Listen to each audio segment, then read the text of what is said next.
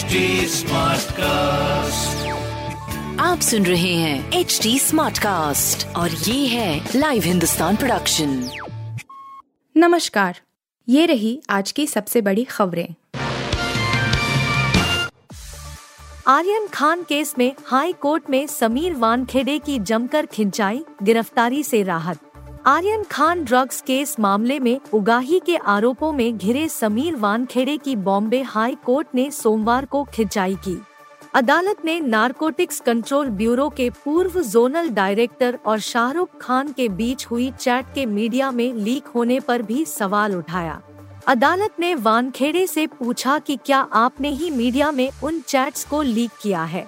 अदालत ने कहा कि जब यह मामला कोर्ट में लंबित है तब भी इससे जुड़ी चीज़ें सोशल मीडिया पर क्यों तैर रही हैं? हालाँकि उच्च न्यायालय ने समीर वानखेड़े को राहत भी दी है कि उन्हें 8 जून तक गिरफ़्तार नहीं किया जाएगा।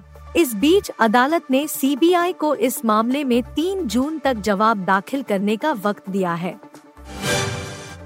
नए संसद भवन के उद्घाटन का बहिष्कार कर सकता है विपक्ष। देश की नई संसद बनकर तैयार हो गई है।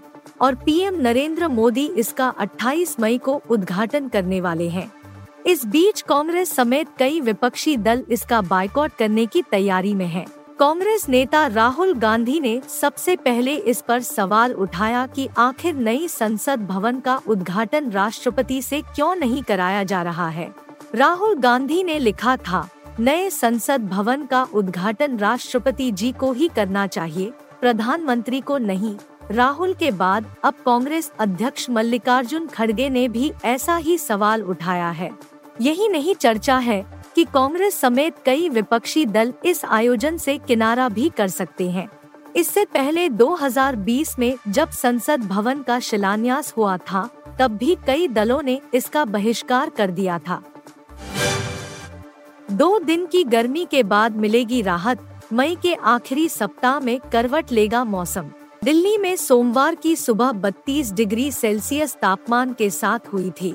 यही नहीं इससे पहले रविवार को अधिकतम तापमान इस साल के सबसे ज़्यादा लेवल पर जाते हुए 46 डिग्री सेल्सियस तक पहुँच गया। आज भी दिल्ली एनसीआर, यूपी और हरियाणा में अधिकतम तापमान 43 से 45 डिग्री सेल्सियस तक रहने वाला है। लेकिन राहत की बात यह है कि मंगलवार की रात से ही मौसम में बदलाव देखने को मिलेगा और एनसीआर समेत यूपी, बिहार, हरियाणा, पंजाब, मध्य प्रदेश, उत्तराखंड, राजस्थान जैसे राज्यों में गर्मी का टॉर्चर कम हो जाएगा। एक बार फिर से मई का आखिरी सप्ताह राहत भरा गुजरने की संभावना है। मौसम विभाग का कहना है कि 23 मई की शाम से ही मौसम में बदलाव दिखेगा। इसके चलते तापमान में गिरावट आने लगेगी। ब्रिजभूषण का चैलेंज कबूल, महिला पहलवान भी नारको के लिए तैयार।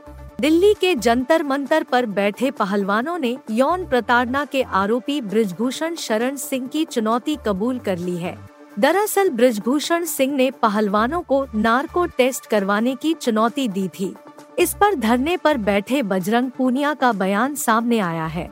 बजरंग पूनिया ने कहा है कि उन्हें ब्रजभूषण शरण सिंह की चुनौती मंजूर है।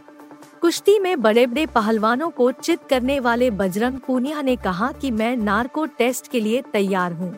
महिला पहलवान भी नार्को टेस्ट करवाने के लिए तैयार है। चीफ कोच का भी नार्को टेस्ट हो। बजरंग पूनिया ने कहा कि नार्को टेस्ट सुप्रीम कोर्ट की निगरानी में हो। हम सभी नार्को टेस्ट कराने के लिए तैयार हैं। जूनियर एनटीआर के फैंस ने थिएटर में लगा दी आग। सिनेमाघर में चला रहे थे पटाखे। साउथ के सुपरस्टार एक्टर जूनियर एनटीआर के बर्थडे पर उनकी फ़िल्म सिम्हाद्री को तेलुगु भाषी राज्यों में री रिलीज़ किया गया है।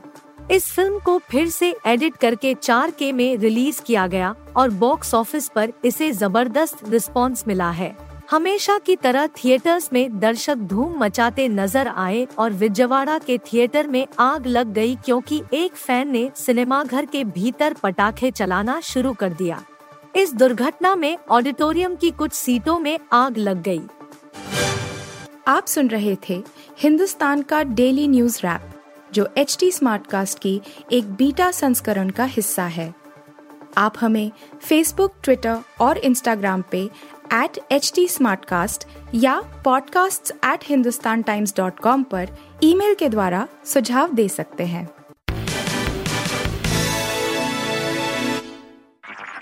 आप सुन रहे हैं एच डी स्मार्ट कास्ट और ये था live Hindustan production HD Smartcast.